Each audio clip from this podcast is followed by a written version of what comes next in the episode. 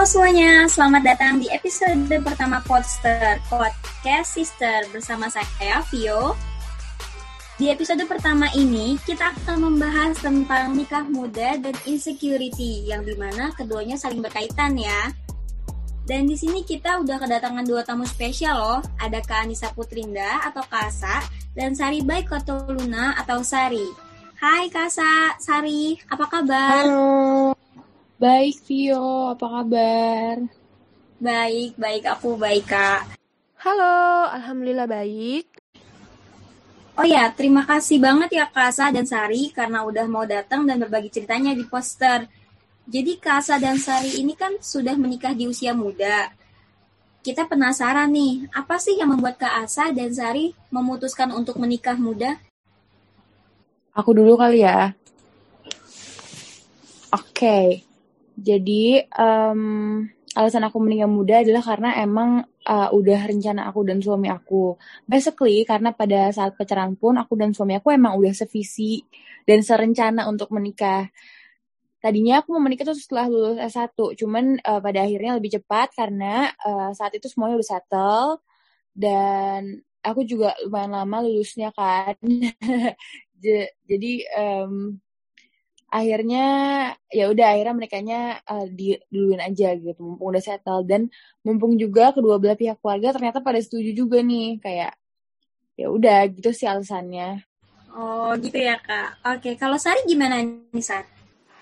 Oke alasan aku menikah muda itu sebenarnya simpel banget ya bagi aku menikah muda itu adalah suatu hal yang biasa karena memang keluarga aku semuanya menikah di usia yang muda Terus juga kan kita sebagai manusia cuma bisa merencanakan, Allah yang mengatur dan menentukan. Aku diten, di, dipertemukan oleh Allah jodoh itu ketika aku usia 19 tahun.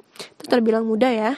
Terus juga aku sama suami itu punya punya tujuan yang sama, misi yang sama dan keluarga juga oke, okay, cocok. So ya why not? Nah, Kak Asa dan Sari kan udah menikah nih. Pastinya ada dong perbedaan antara hubungan pacaran dengan hubungan pernikahan. Kan mungkin kalau uh, masa-masa pacaran itu lagi masa-masa romantisnya gitu ya. Kalau pernikahan itu kan lebih ke jenjang yang lebih serius. Nah, uh, dari jenjang serius itu harus memikirkan segala sesuatunya dengan matang pastinya. Boleh nggak Kak Asa dan Sari ceritain sedikit perbedaan yang dirasakan dari kehidupan sebelum dan sesudah menikah? Oke. Okay. Um, kalau aku pribadi, rasanya tuh kalau sekarang kan udah menikah, pasti aku dan suami aku punya kewajiban-kewajiban yang dulunya bukan kewajiban, sekarang jadi kewajiban gitu antara aku dan suami aku. Jadi, um, tapi aku uh, sebenarnya nggak terlalu keberatan sama hal itu. Lalu setelah menikah, menurut aku perbedaannya adalah tingkat transparansi akan semua hal. Jadi uh, semuanya bakal jadi lebih transparan gitu. Lalu paling perbedaannya kalau di aku tuh karena punya keluarga baru kali ya. Tadinya cuma satu keluarga, punya satu ibu, satu ayah gitu. Sekarang kayak kayak punya dua ibu, punya jadi banyak tantenya, omnya gitu. Jadi uh, tambah aja keluarga baru. Cuman kalau misalnya dibilang rasanya rasanya tuh sebenarnya kalau aku persis banget sih masih karena aku baru nikah kali ya jadi masih sama kayak pacaran gitu. Cuman bedanya mungkin hak-hak sama kewajiban-kewajiban yang baru aja. Aku setuju banget sih sama Kak Asa.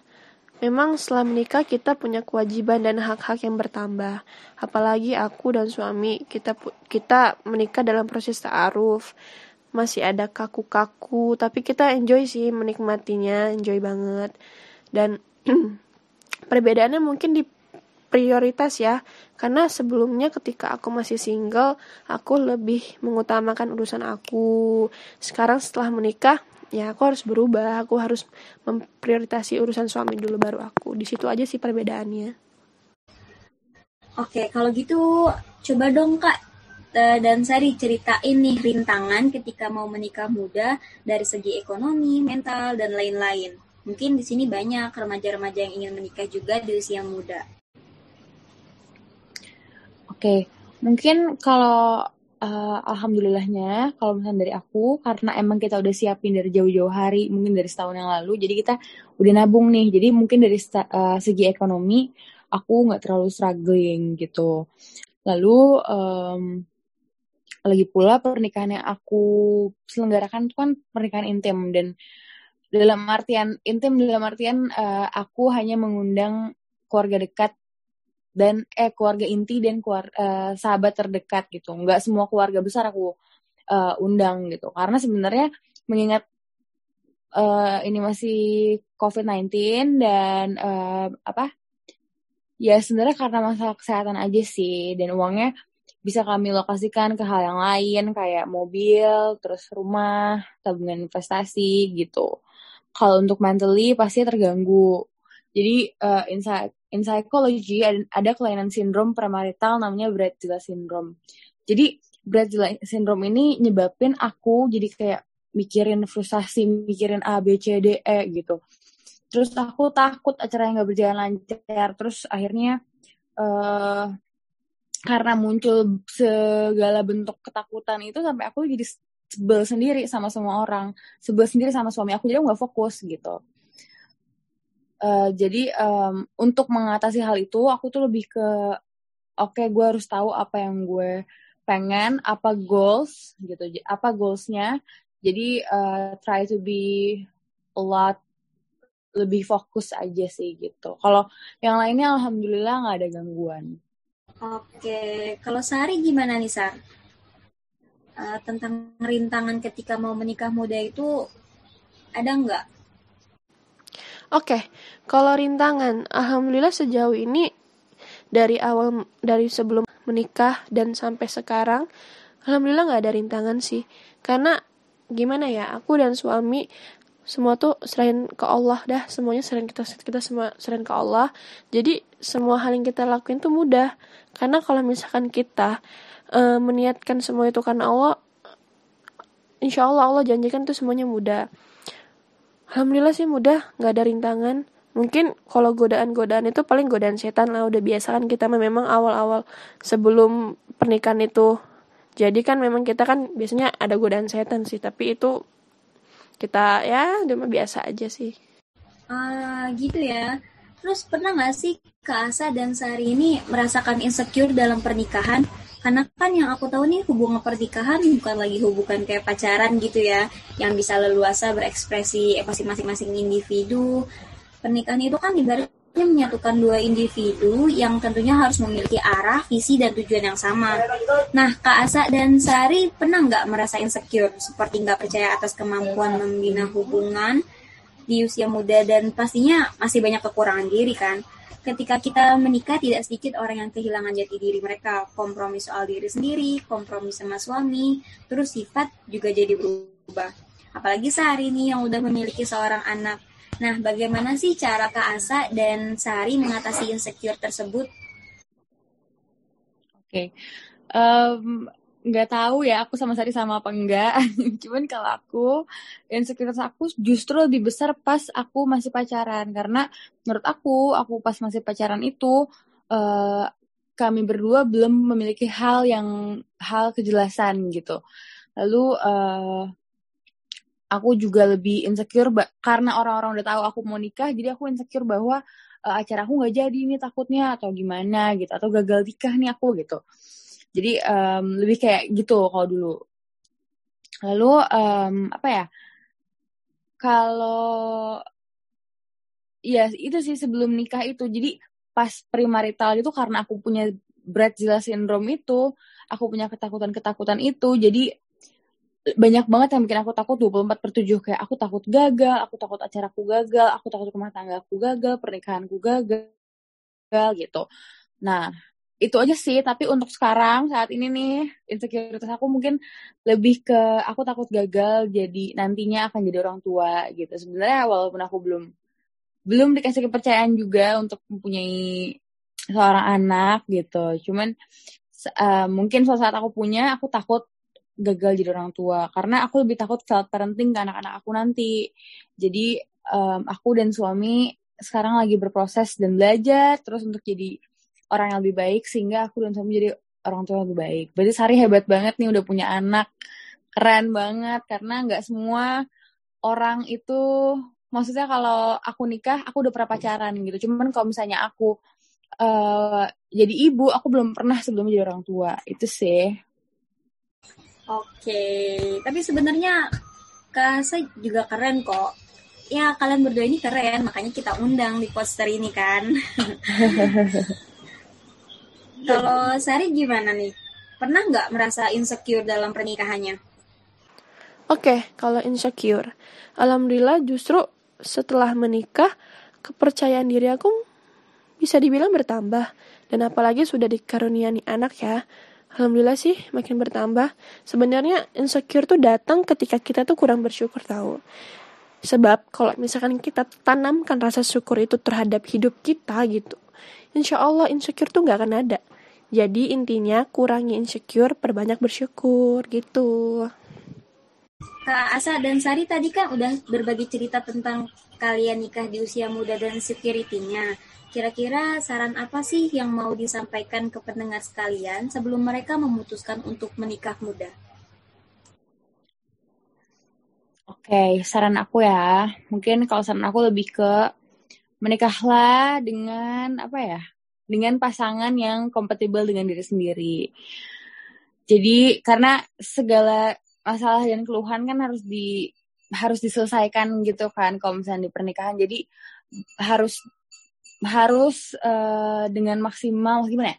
Harus sama pasangan yang kompatibel supaya hal-hal itu bisa di um, dengan mudah gitu. Terus um, apa pun masalah dan keluhannya itu harus dibicarakan, harus pick up, jangan pernah dipendam. Terus kalau ini adalah eh, ini ada satu um, kayak moto, bukan moto sih kayak emang aku sama suamiku kayak gini.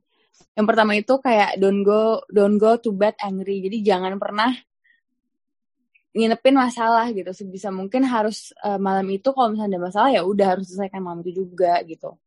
Lalu berilah batasan pada diri sendiri gitu. Kalau aku pribadi ada dua hal yang kalau aku atau pasanganku melakukannya kita tuh udah nggak ada lagi kesempatan. Karena um, menurut kita berdua ini adalah hal yang di luar kemampuan kita buat uh, nerima itu gitu if you wanna know dua hal ini adalah um, perselingkuhan dan uh, physically abusive gitu. Terus uh, um, yang terakhir paling apa ya respect, menghormati satu sama lain. Terus uh, enggak sih nih yang terakhir banget.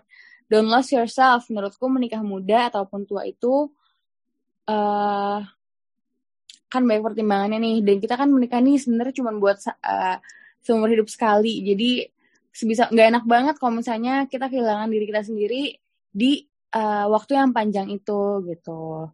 Lagi pula pernikahan itu isn't all about rainbow. Jadi semua hubungan pasti ada kelamnya. Jadi harus benar-benar mentally matang banget untuk menikah. Itu sih kalau dari kalau saran dari aku. Nah, tuh dengerin teman-teman saran dari Kak Asa nih. Kalau saran dari Sari gimana nih, Sar? Oke, saran ya. Buat temen-temen yang mau menikah muda ataupun menikah ya sesuai dengan targetnya usia masing-masing menikah itu butuh pertimbangan komitmen dan kesiapan mental. Sebisa mungkin jangan sebisa mungkin ya seharus mungkin cari pasangan yang bisa membuat kamu makin dekat sama Allah. Sebab kalau pasangan kamu aja udah bikin kamu jauh dari Allah mending tinggalin. Ya gimana? Harus tinggalin. Jadi cari pasangan yang bikin kamu deket sama Allah terus ya cocok. Ya gitu. Gitu aja sih. Pokoknya libatkan semua itu karena Allah ya. Oke? Niatnya diperbaiki untuk menikah. Gitu aja sih Oke, jadi pembicaraan kita udah selesai nih. Dan apa aja yang bisa aku rangkum dari pembicaraan kita adalah untuk menikah muda dibutuhkan kesiapan mental dan fisik. Ya kak saya? Betul banget, Vio. Betul. Nah, selain itu kita juga harus memiliki kesamaan visi dan misi serta kematangan komitmen. Karena setelah menikah akan ada kewajiban-kewajiban baru seperti sikap transparansi salah satunya. Di mana kita harus saling terbuka dengan pasangan dalam segala hal Nah, sikap transparansi ini akan memudahkan kita dalam mengkomunikasikan hal-hal yang berkaitan status sama lain dan memudahkan penyelesaian konflik juga kan tentunya. Oke, kalau gitu terima kasih banyak Kak Asa dan Sari yang udah mau meluangkan waktunya untuk membagi cerita di podcast kami hari ini. Dan aku rasa kita jadi banyak belajar juga ya tentang nikah muda dan security. Iya, sama-sama Vio. Aku it's such an honor juga diundang sama kalian di podcast pertama ini. Semoga uh, apa yang aku bicarakan itu menjadi um, apa ya jadi hal positif yang kalian bisa terima gitu jadi yang diambil yang bagus-bagusnya aja sih gitu sama-sama Vio terima kasih juga aku udah diundang di sini aku berharap semoga hal ini menjadi hal yang bermanfaat bagi teman-teman lainnya pasti kalau itu Kasa dan Sari terima kasih banget ya uh, oke kalau gitu cukup sampai di sini aku dan dua bintang tamu kita yang spesial ini pamit undur diri. Sampai jumpa. Sampai jumpa. Bye semuanya.